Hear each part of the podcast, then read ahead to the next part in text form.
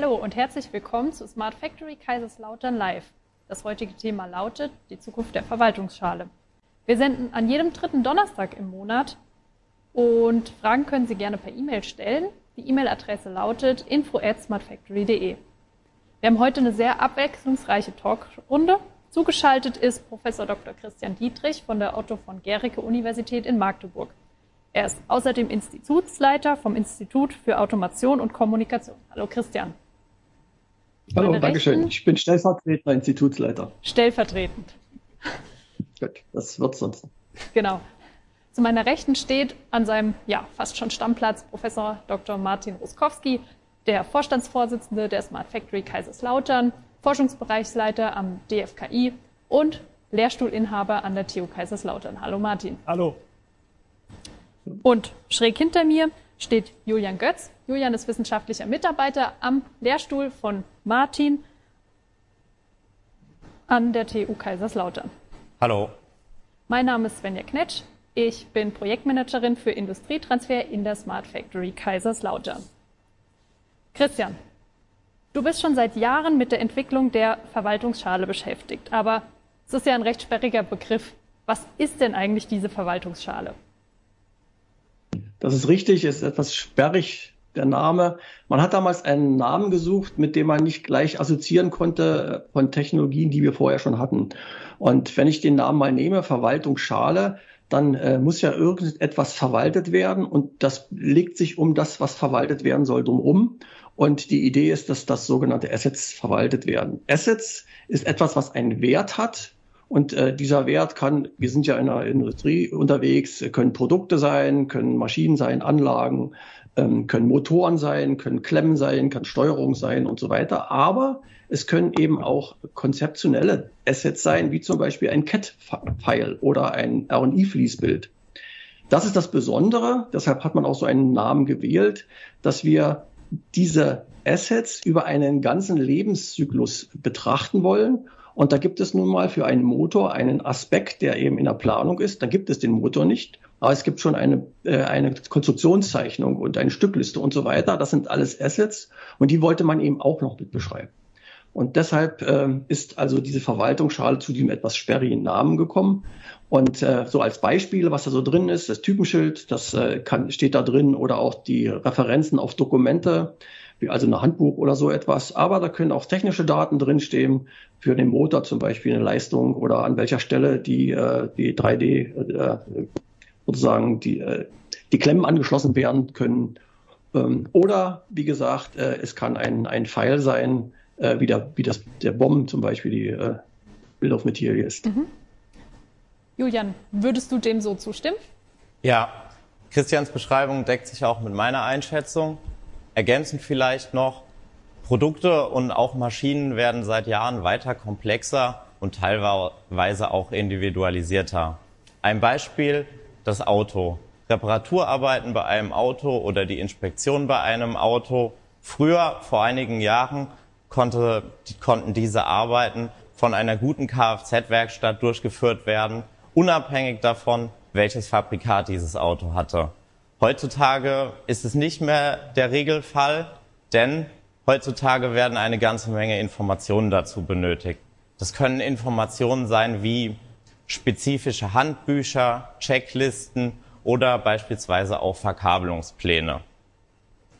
Diese Informationen, die sind nicht neu, die liegen in aller Regel bereits vor. Allerdings ist es so, dass diese Informationen oftmals fragmentiert vorliegen. Das heißt beispielsweise an verschiedenen Speicherorten oder in verschiedenen Abteilungen eines Unternehmens. Ein Problem sind auch, dass viele Informationen, viele Dateien auch oftmals in unterschiedlich aktuellen Versionen vorliegen oder auch doppelt vorliegen. Das Ganze bedeutet natürlich Aufwand. Ein Ziel ist es daher, die Informationen in der Verwaltungsschale zusammenzubringen, die man dann quasi als Datensteckdose bezeichnen könnte die dann als Datensteckdose sozusagen dienen könnte. Dann ist es auch noch so, dass es ähm, zur Strukturierung dieser Informationen in der Verwaltungsschale eben auch noch gewisse Regeln gibt. Martin, wie siehst du das? Würdest du das deinen Studenten genauso erklären? Ähm, definitiv. Äh, das ist genau das, wo es herkommt und das sind auch die wichtigen Anfänge, dass man überhaupt aus dem Lebenszyklus der Konstruktion äh, das Ganze raus betrachtet. Ähm, bisher die Konstruktionsdaten sind ja gerade in der Automatisierungstechnik in verschiedensten Engineering-Systemen in proprietären Formaten vorhanden. Die liegen teilweise nur auf dem Rechner des Konstrukteurs.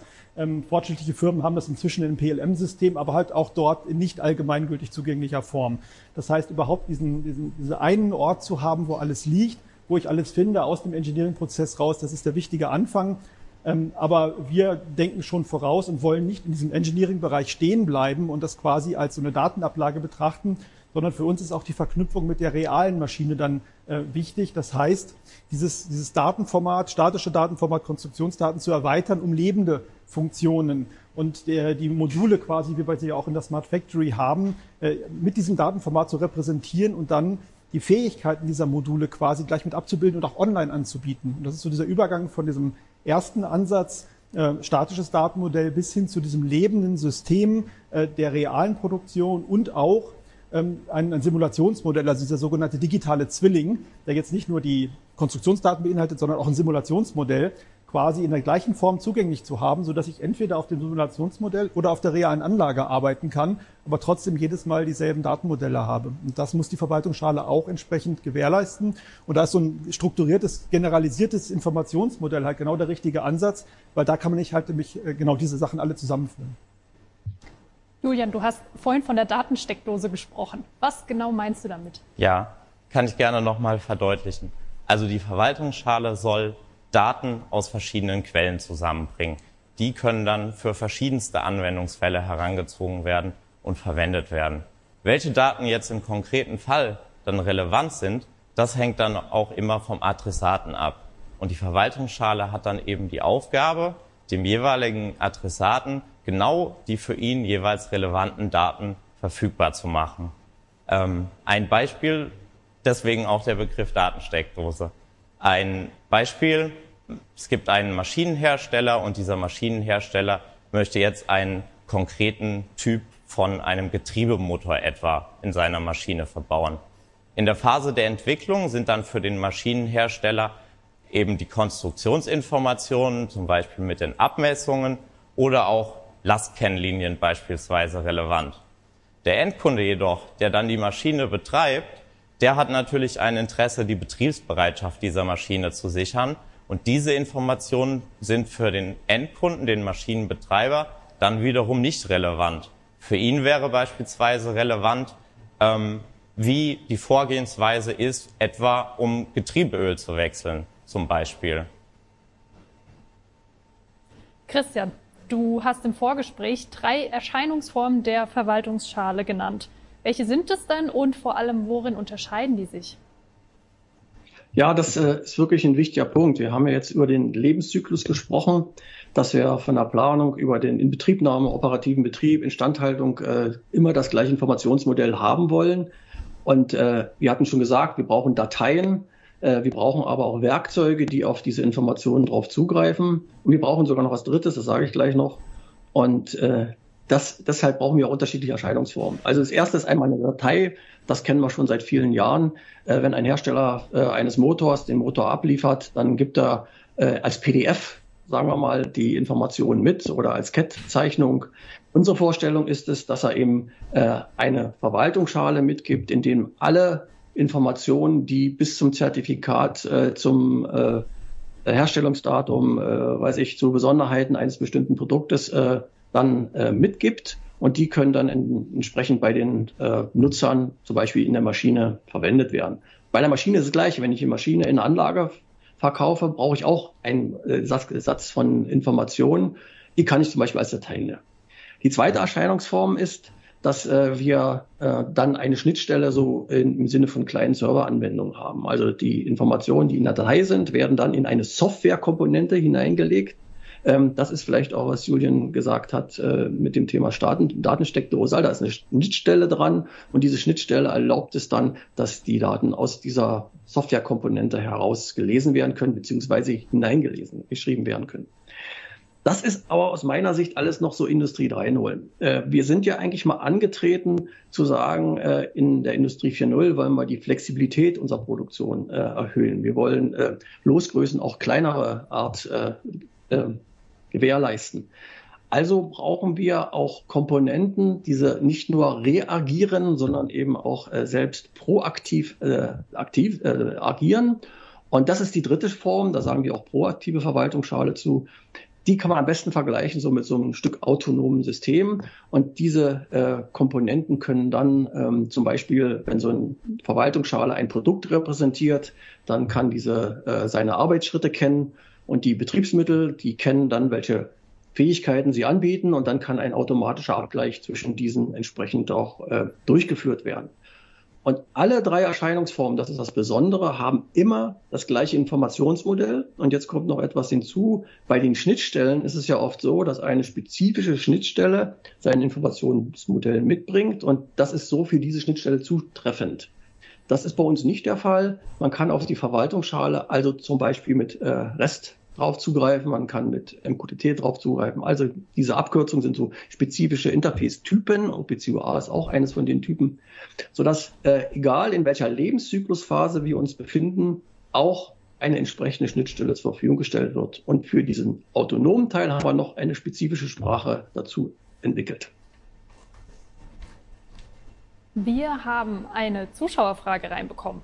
Und zwar, Gibt es denn schon konkrete Umsetzungen einer Verwaltungsschale in der Industrie? Können Sie da zum Beispiel ein gutes, anschauliches Beispiel nennen und etwas zu den Vorteilen sagen, die sich durch die Verwaltungsschale daraus ergeben haben? Ähm, Wer möchte? ich glaube, Christian ist Fangen wir gleich an. Äh, Martin, du hast vielleicht auch Beispiel. Ähm, also ehrlich gesagt muss man äh, in der richtigen sozusagen Produktion, operativen Produktion, wenn es im Automobilbereich zum Beispiel oder in der Verfahrenstechnik oder so, ähm, ist mir nicht bekannt, dass das für den tatsächlichen operativen Betrieb schon verwendet wird. Es gibt aber eine ganze Reihe von sozusagen industrienahen Demonstratoren. Und in diesen industrienahen Demonstratoren wird tatsächlich die Verwaltungsschale äh, äh, eingesetzt. Ich kann allerdings sagen, äh, das muss die Firma nennen, die Firma Wittenstein hat also zum Beispiel ganz bestimmte Aspekte der Verwaltungsschale, die sich mit dem mit der Asset-ID, mit dem Typenschild und mit diesen Aspekten ähm, beschäftigt, tatsächlich schon in dem produktiven Einsatz. Und was ist der Vorteil? Der Vorteil ist, dass eine Verwaltungsschale einen einheitlichen Zugangspunkt, einen einzigen Zugangspunkt äh, gewährleistet, und zwar, ob ich ein Handbuch haben will, ob ich ein Video haben will, das mir beschreibt, wie ich den Ölwechsel, was Julian vorhin gesagt hat, oder ob ich ähm, äh, operative Daten wie zum Beispiel eine Drehzahl eines Motors oder der Drehmoment oder die Temperatur des Gehäuses oder so etwas aus diesem entsprechend auslesen kann. Also es gibt einen einzigen Zugang für äh, diese äh, Assets. Vielen Dank. Hoffentlich ja. konnte die Frage damit gut beantwortet werden. Martin, die Verwaltungsschale scheint ja ein sehr universelles Werkzeug zu sein. Und die Verwaltungsschale wird ja auch manchmal als proaktiv bezeichnet. Mhm. Wo würdest du dort aus Forschungssicht die Mehrwerte sehen? Also das ist genau der Punkt, ähm, was Christian gesagt hat mit dieser Verwaltungsschale äh, von dem, von dem proaktiven Typ oder Typ 3, wie sie manchmal auch bezeichnet wird, aber proaktiv ist da der richtige Begriff. Äh, das äh, ist genau das, was wir auch in der Smart Factory in unsere Anlage reinbringen. Ich hatte ja vorhin schon gesagt, es ist, bleibt nicht bei dieser Beschreibung der Eigenschaften und der Dokumentation etc. stehen, sondern es geht halt darum, wie Christian sagt, dass äh, die ja quasi wie so ein Agentensystem äh, funktionieren. Und das ist ja ein wesentlicher Kern unserer Vision von Production Level 4, wo es darum geht, die Maschinen autonom zu machen, in dem Sinne, dass alles, was für die Maschine wichtig ist, in, dieser, in diesem Modul gekapselt ist. Und die Verwaltungsschale, wenn man die jetzt weiterdenkt in den proaktiven äh, Bereich, ähm, die bietet genau die Schnittstelle, dass das Modul dann seine Fähigkeiten oder wir sagen Skills anbietet Wobei äh, da ist auch noch diese, dieses Verständnis, was ist eine Fähigkeit, was ist ein Skill, da gibt es noch keine Einheitlichkeit drüber. Also da ist jetzt noch ein bisschen äh, Weg zu gehen. Ähm, um, um klar zu machen, was dahinter steckt, haben wir ja diesen Begriff des Production Bots definiert. Der Production Bot ist im Prinzip genau diese proaktive Verwaltungsschale. Ist jetzt ein anderer Begriff, äh, zeigt aber eigentlich, worum geht es. Äh, ein Bot ist ja normalerweise ein Stück Software, was in der Lage ist, selbstständig eine Aufgabe zu, äh, zu erfüllen. Wir kennen die Chatbots, mit denen wir unterwegs sind oder ähm, Im Bereich der, der Büros gibt es diese Robotic Process Automation Ansatz, wo man quasi ein Stück Software hat, was in der Lage ist, zum Beispiel zwischen zwei äh, Software eine Schnittstelle zu realisieren, ohne dass ich tief in die Software rein muss, sondern ich kann auf äh, existierenden äh, Schnittstellen aufsetzen. Und bei uns geht es halt darum, klassische Automatisierung, die da ist, die ja eigentlich mehr oder weniger mit 24 Volt Signalen oder Schaltsignalen arbeitet, ähm, zu kapseln und genau so eine proaktive Verwaltungsschale draufzusetzen, die dann nur noch die Fähigkeit anbietet, äh, quasi, was passiert mit dem Produkt. Also bei uns geht es nie darum, wie bewegt sich die Maschine, dass ich von A nach B sie bewege, sondern es geht immer den Gedanken vom Produkt, welche Dienstleistung kann dieses Modul an dem Produkt vollbringen und das wird dann als Fähigkeit, als Skill über die proaktive Verwaltungsschale propagiert und dann können jetzt die Verwaltungsschalen von Produkt und Maschine und Logistik auch nicht äh, auch wichtig dabei, sich miteinander abstimmen. Und das Wie, das ist noch ein To-Do, das ist noch ein spannendes Thema. Da sind wir ja auch in Projekten wie unserem großen Projekt SmartMax unterwegs, das zu eruieren. Aber dann können die sich quasi abstimmen und tatsächlich austauschen. Hier, ich bin ein Produkt, ich brauche einen Produktionsschritt, wer kann das liefern? Maschine 3 kann das machen. Logistik, bring mich bitte zu Maschine 3. Und dann sprechen wir auf diesem ganz abstrakten, äh, auf dieser ganz abstrakten Ebene und das Wie genau, das ist in den Modulen drin, das interessiert ja eigentlich gar nicht. Das sollen doch die Module, die Logistik oder wie auch immer ähm, alleine beherrschen. Christian, noch eine Frage an dich. Wenn über die Verwaltungsschale gesprochen wird, da fällt ja auch ganz oft der Begriff des digitalen Zwillings. Und wir werden oft gefragt, ist das nicht das Gleiche? Was sagst du dazu? Ja, also für mich ist der Name digitaler Zwilling so etwas wie ein Chamäleon. Es ist, äh, hängt immer davon an, aus welchem Kontext ich heraus äh, diesen Begriff verwende. Es wird ja sehr oft verwendet, äh, um Simulationen von äh, Assets zu bezeichnen. Und dann äh, sagt man also, diese Simulation ist dann ein äh, digitaler Zwilling des, des, der Maschine oder des Motors und so weiter. Ich habe erstmal als Eingang eine ganz einfache Definition. Der digitale Zwilling hat keine richtige Definition, an dem man sich festhalten kann. Und wir sagen in der Industrie 4.0 Initiative, die Verwaltungsschale ist die Spezifikation für einen digitalen Zwilling. Wo ist der Unterschied? Der Unterschied ist es, wenn ich einen so einen Begriff habe wie digitaler Zwilling und ich kann ihn unterschiedlich verwenden, dann kann ich ihn auch ganz schlecht äh, implementieren und zwar in einer Art und Weise, dass die digitalen Zwillinge miteinander interagieren können. Das können sie nicht, wenn ich keine Spezifikation habe. Aber die Verwaltungsschale hat genauso eine Spezifikation, wie vorhin beschrieben, drei Erscheinungsformen mit verschiedenen Interfaces, mit der Sprache und so weiter. Das würde ich sagen, ist erstmal ähm, der erste Unterschied. Ähm, diese verschiedenen Erscheinungsformen sollen dafür dienen, eben den Lebenszyklus äh, abzudecken. Und deshalb würde ich als frecherweise sagen, dass äh, die Verwaltungsschale eben einen Teil dieser Chamäleons äh, Farben äh, auch abdecken kann. Ja, das ist so ein bisschen die eine Sache mit, mit dem digitalen Zwilling. Ähm, das zweite ist, der digitale Zwilling verweist ja auch nochmal auf den gesamten Lebenszyklus eines Produktes. Ja, also das, ähm, ein Zwilling ist ja etwas, was ein, ein Leben lang begleitet. Und das hatten wir ja in der Definition der Verwaltungsschale äh, von Anfang an irgendwie mit äh, angelegt. Und deshalb sehen wir darin tatsächlich ein, ein, sozusagen eine Initiative, die implementierbar ist und die wir dann, da gibt es auch Projekte, wo wir das tun, äh, zeigen, wie Interoperabilität zwischen diesen äh, Verwaltungsschalen hergestellt werden können. Übrigens, es gibt auch schon äh, Initiativen, Simulationen mit Verwaltungsschalen zu beschreiben, ähm, sodass also wir durchaus ein großes Spektrum dann äh, entsprechend abdecken können. Vielen Dank. Wir haben ja. noch eine Zuschauerfrage reinbekommen.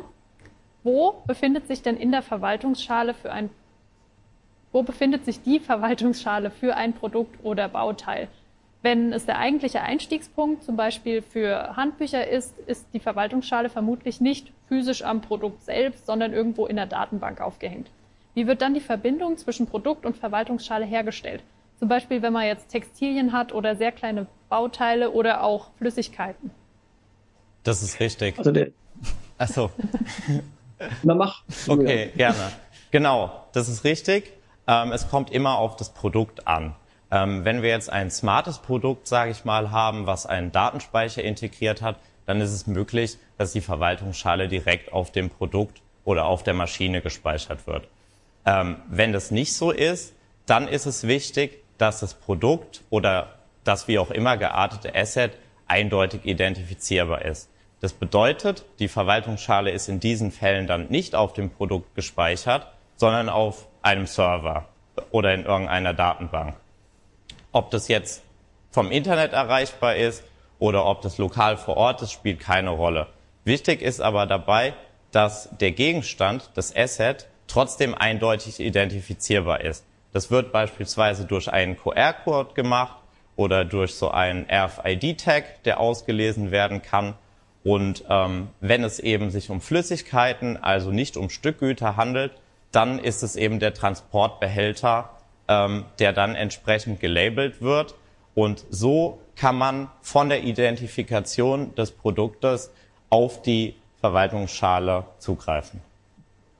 Danke, Julian. Das bringt mich auch direkt. Ich würde gerne eine kleine Ergänzung machen. Ja. Es gibt einen Standard und in diesem Standard wird festgelegt, wie dieser QR-Code beziehungsweise wie die ID eines Assets äh, zu definieren ist. Und weil das standardisiert ist, wird ein IEC-Standard werden und ein ISO-Standard Deshalb ist es dann möglich, von dort aus direkt auf diese, zum Beispiel eine Cloud oder in, in Lokalen hineinzugehen. Also der, die Standardisierung genau für diesen Teil ist schon unterwegs. Hm. Und wenn wir aktive Komponenten haben, wie zum Beispiel so ein Modul, was halt auch äh, schon eine Schnittstelle wie zum Beispiel OPCUA bei uns oder REST liefert, dann kann ich es halt dort entsprechend speichern. Und es ist ja auch vorgesehen, dass in der Verwaltungsschale Links dann stattfinden, zum Beispiel zu einem Datenspeicher in der Cloud. Das heißt, wenn ich jetzt irgendwelche Handbücher habe, die ich nicht alle auf dem Modul zwingend mit abspeichern will, dann kann ich dies entsprechend verknüpfen. Ich gehe aber über das Modul rein, das ist mein Einstiegspunkt und kriege alle Informationen, die ich brauche, an diesem Ort zusammengefasst. Also dieser Bot, in Anführungsstrichen, der sorgt dafür, dass alle Informationen über das Modul immer zugänglich sind, egal wo sie liegen. Martin, wir arbeiten ja bei uns im Projekt Resource an einer digitalen Lebenszyklusakte. Zum Beispiel auch für Schüttgüter, die in einer Plastikumverpackung verpackt sind. Ähm, ist das das Gleiche? Ja, im Prinzip ist es genau das Gleiche. Wobei wir müssen unterscheiden, die Verwaltungsschale kommt mehr von der Form her. Das heißt, wie sind die ganzen Daten strukturiert? Die löst aber noch nicht die Frage, was muss denn jetzt wirklich für die einzelnen Produkte da drin stehen? Was sind die Informationen, die ich wirklich brauche, die ich in das Modell reinbringen muss? Äh, weil das Modell halt generisch genug gestaltet ist. Und äh, in Research geht es jetzt konkret äh, im äh, Bereich von, von Kunststoff darum, also alle Daten über den Lebenszyklus zu erfassen, die jetzt äh, für das Recycling entsprechend notwendig sind. Also das wirklich nachzuverfolgen. Ja, und das müssen wir immer äh, verstehen. Das muss synchron gehen. Einerseits die Struktur. Wie finde ich das Ganze? Wie wird es abgespeichert? Und die andere Sache, was muss entsprechend dort reingehen? Und ich glaube, da werden wir eine ganze Menge an Projekten brauchen, äh, die das im Laufe der Zeit vorantreiben und halt auch äh, zusammenbringen. Weil was wir natürlich vermeiden müssen, dass jetzt aus verschiedenen Richtungen für die gleichen Dinge verschiedene Sachen definiert werden. Dann habe ich zwar oben ein Datenmodell drüber, aber die Semantik ist dann halt mal A mal B. Und da gibt es ja oft Streitfragen, heißt es jetzt so oder heißt es so? Ähm, da wird man sich einigen können. Oder ähm, man kommt dahin, dass zumindest die Struktur gleich ist und man dann Übersetzungen haben wird. Äh, das muss die Zeit noch zeigen. Und natürlich ist es wünschenswert, dass sich alle Hersteller dann auf eine gemeinsame Sprache einigen, also ich kenne es in der Vergangenheit zum Beispiel aus dem, aus dem ähm, Schweißbereich so, da hat man versucht, sich auch zwischen den Herstellern auf Schnittstellen zu einigen, war sich aber nicht einig, wie die Parameter heißen und dann ist das Ganze stehen geblieben. Das darf hier nicht passieren. Wir müssen dort tatsächlich auf so ein gemeinsames semantisches Modell kommen, also und, und deswegen wollen wir aus den Forschungsprojekten raus solche Dinge definieren, das, das aufzunehmen und dann natürlich die Hoffnung, dass alle das auch übernehmen. Ich würde Martins Aussage auch gerne noch kurz aufgreifen und ähm, zwar zeigt es ein bisschen die Herausforderungen, die die Verwaltungsschale mit sich mitbringt. Ähm, die Informationen müssen strukturiert werden. Und letztlich ist halt auch die Frage, welche Informationen sind relevant für so eine solche Lebenszyklusakte. Und dann kann man nicht einfach vereinfacht gesagt irgendjemanden hinsetzen, der sich ganz gut mit der Verwaltungsschale auskennt und sagen, strukturier das mal, sondern je nach Branche handelt es sich da immer um fachspezifisches Wissen. Und ähm, dementsprechend müssen dann zur Strukturierung der Informationen dann auch domänenspezifische Experten, die sich damit auskennen und sagen können, welche Informationen sind relevant und in welcher Form können die dargestellt werden, herangezogen werden. Und ein Ausgangspunkt, der dabei beachtet werden sollte, ist, dass es ja bereits ganz viele Normen gibt. Und die können quasi die Blaupause für die Strukturierung der Informationen bieten. Wir haben. Darf ich eine kleine Ergänzung machen an der Stelle? Die Verwaltungsschale hat dafür ein spezifisches Mittel vorgesehen. Und zwar, ähm, das Mittel heißt äh, eine sogenannte semantische ID. Und zwar ist das eine Referenz auf einen Standard, in dem definiert ist, wie der Begriff zu verstehen ist. Und Teile dieses Standards sind sogar maschineninterpretierbar. Es ist also sozusagen ein Schritt, was wir gerade besprochen haben, dass äh, die Wörter, die verwendet werden, eben zwar äh, durch diese semantische ID maschineninterpretierbar auch werden, sodass eigentlich das, was wir als Mensch als Wort haben, gar nicht entscheidend ist, sondern diese ID, um die Interpretation hinterher zu ermöglichen. Ja, das hat die Verwaltungsschale sozusagen mit im Portfolio. Ja. Vielen Dank.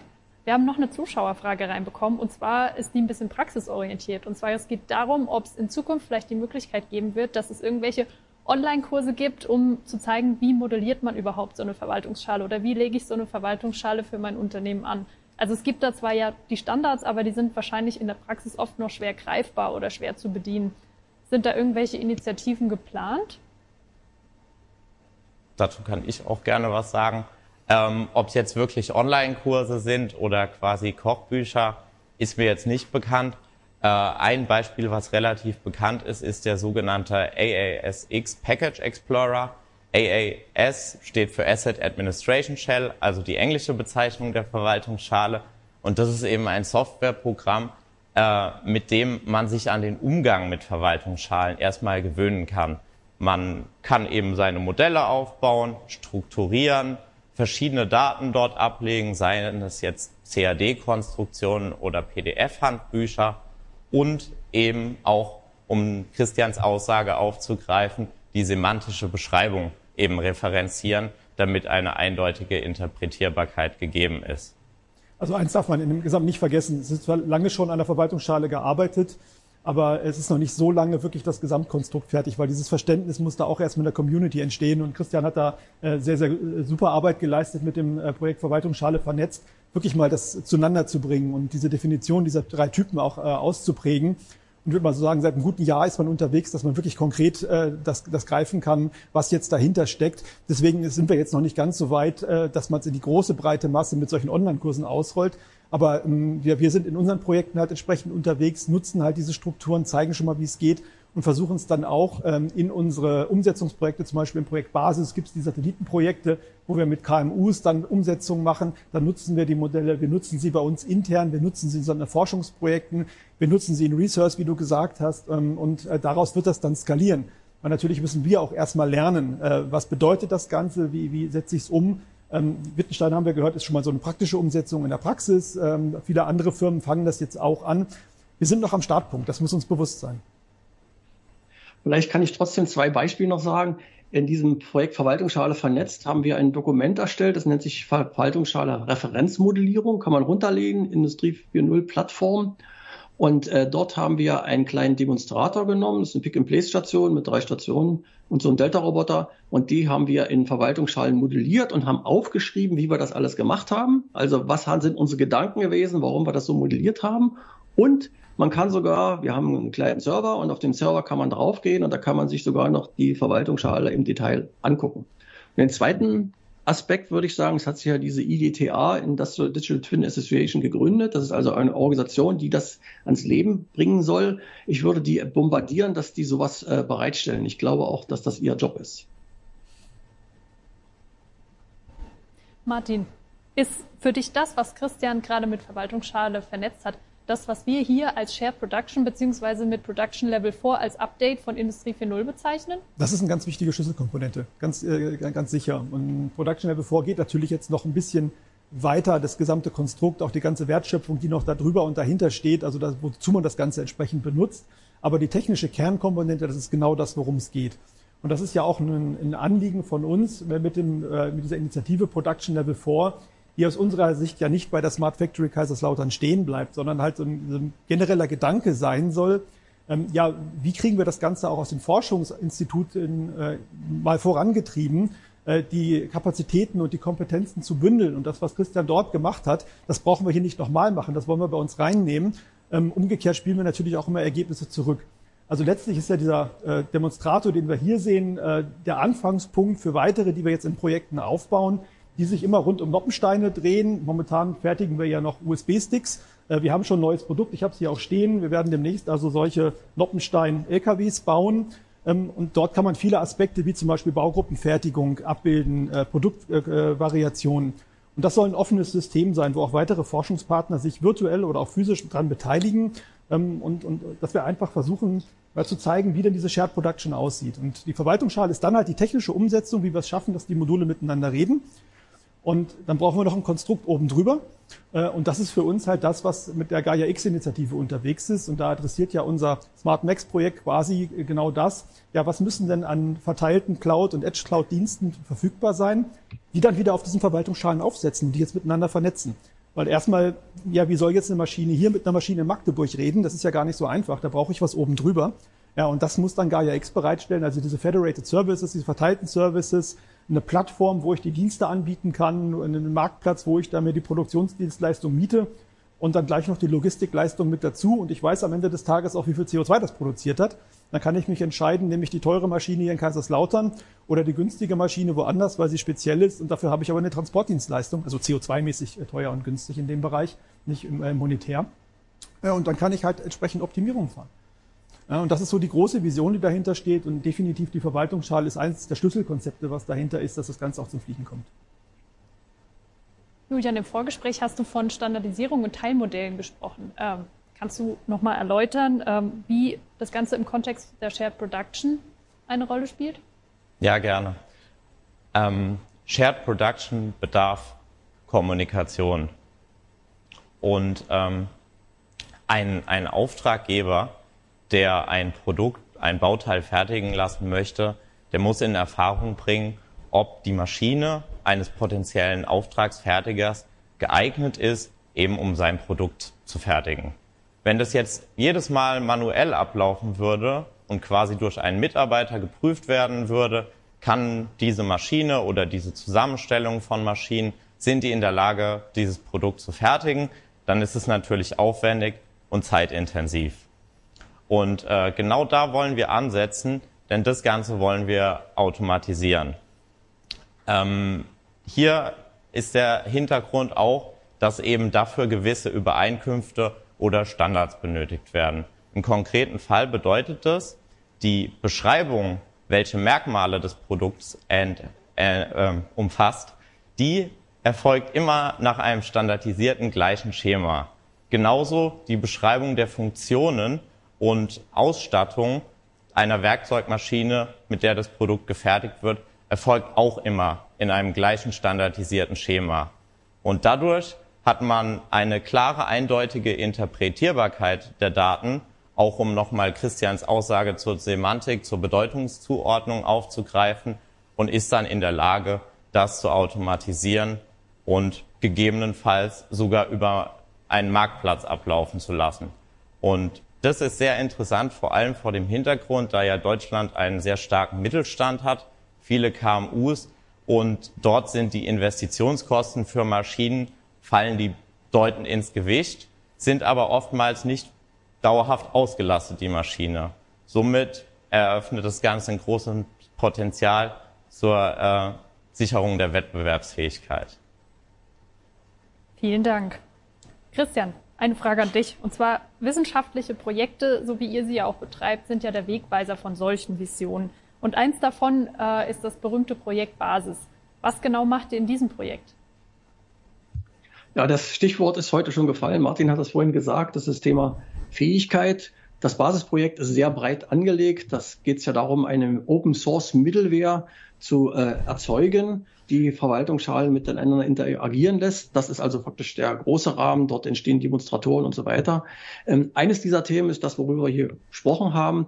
Wie gelingt es, Fähigkeiten zu beschreiben? Erst einmal auf einer abstrakten Art und Weise, dass äh, in einem Ausschreibungsverfahren zum Beispiel gefragt werden kann, kannst du transportieren, kannst du bohren, kannst du fräsen, kannst du irgendetwas tun? Und wenn das äh, wir sagen, äh, ausgewählt worden ist, dann muss man es noch zuschneiden auf eine konkrete Situation. Da müssen vielleicht noch Parameter gesetzt werden in den Maschinen oder das richtige Programm hereingeladen werden. Dafür braucht man eben eine sozusagen eine genaue Definition. Wir sagen sogar Fähigkeitsmodell dazu, weil da habe ich schon auch wirklich verschiedene Wörter verwendet, wie Fähigkeit und Fertigkeit und Skill hatten wir, Capability hatten wir, was haben wir noch an den Namen gehabt. Das muss man alles ordnen damit es später implementiert werden kann und diese Implementationen können dann auch interoperabel miteinander zusammenarbeiten. Und das ist eines der großen Themen. Um mal die Stichworte noch zu sagen, da wird auch mit Ontologien gearbeitet und Interaktionsmodelle braucht man dazu. Das ist so der Rahmen, in dem wir uns da beschäftigen. Und wir wollen auch ähm, in einem der Satellitenprojekte, das äh, wir gerade beantragen, wenn wir vielleicht Glück haben, wollen wir auch mal den Bezug zu Agentensystemen mal hineinbringen, weil das ja so ein bisschen der Kern von den, äh, sagen wir mal, äh, autonomen Systemen ist. Und dann könnte man schauen, ob da mit Basics und so da irgendwie eine Nähe erzeugt werden kann. Ja, vielen Dank. Es bleibt also spannend. Da sind wir mal gespannt, äh, worüber wir dann in Zukunft reden, wenn es da vielleicht was Neues gibt. So, wir sind eigentlich schon am Ende unserer Sendung heute, aber eine Zuschauerfrage würde ich sagen, beantworten wir noch. Und zwar, welche Möglichkeiten bietet denn die Verwaltungsschale in der Zukunft? Ist sie vielleicht auch einsetzbar, um zum Beispiel zu kontrollieren, wie ein Produkt hergestellt wird? Stichwort Lieferkettengesetz und Nachverfolgung. Definitiv, das ist ein, ein, ganz wichtiger Punkt und ich hatte eben schon dieses Thema CO2 angedeutet und das zeigt sich gerade ganz massiv, dass es einer der wesentlichen Treiber wird, die die, äh, Nutzung der Verwaltungsschale für Produkte und Lebenszyklusakte für Produkte ähm, vorantreiben wird, weil eigentlich müssen heute schon Hersteller für ihre Produkte nachweisen, wie groß war der CO2-Aufwand bei der Herstellung. Das heißt, ich muss das Produkt tatsächlich über den gesamten Lebenszyklus verfolgen. Und ich glaube, da werden wir in der Forschung fast vom Markt getrieben werden, dass äh, solche Sachen bereitstehen. Und unser Research-Projekt ist genau auch diese Richtung. Da geht es zwar ums Recycling, aber letztlich kann ich den CO2-Anteil auch mit abbilden. Das heißt, äh, dass ich für jeden Produktionsschritt und den Transportschritt das genau abbilden kann, dass für alle Komponenten, die in dem Produkt zusammenkommen, aufsummiere und am Ende sagen kann, das ist der CO2-Footprint meines Produkts, wenn es beim Kunden steht und auch noch darüber hinaus nachverfolgen kann, das ist der CO2-Footprint äh, während, der, äh, während der Betriebsphase.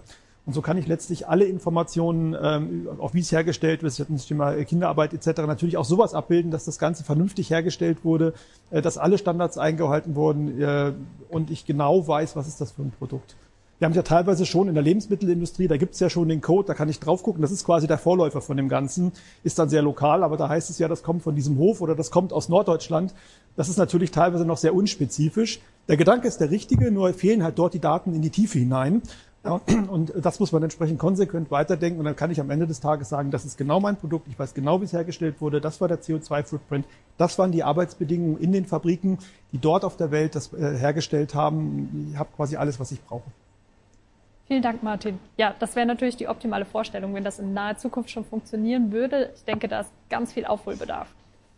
So, wir sind dann für heute am Ende mit unserer Sendung. Wir sehen uns wieder am 19. August mit dem Thema Braucht künstliche Intelligenz Ethik? Bis dahin wünschen wir alles Gute. Bis bald.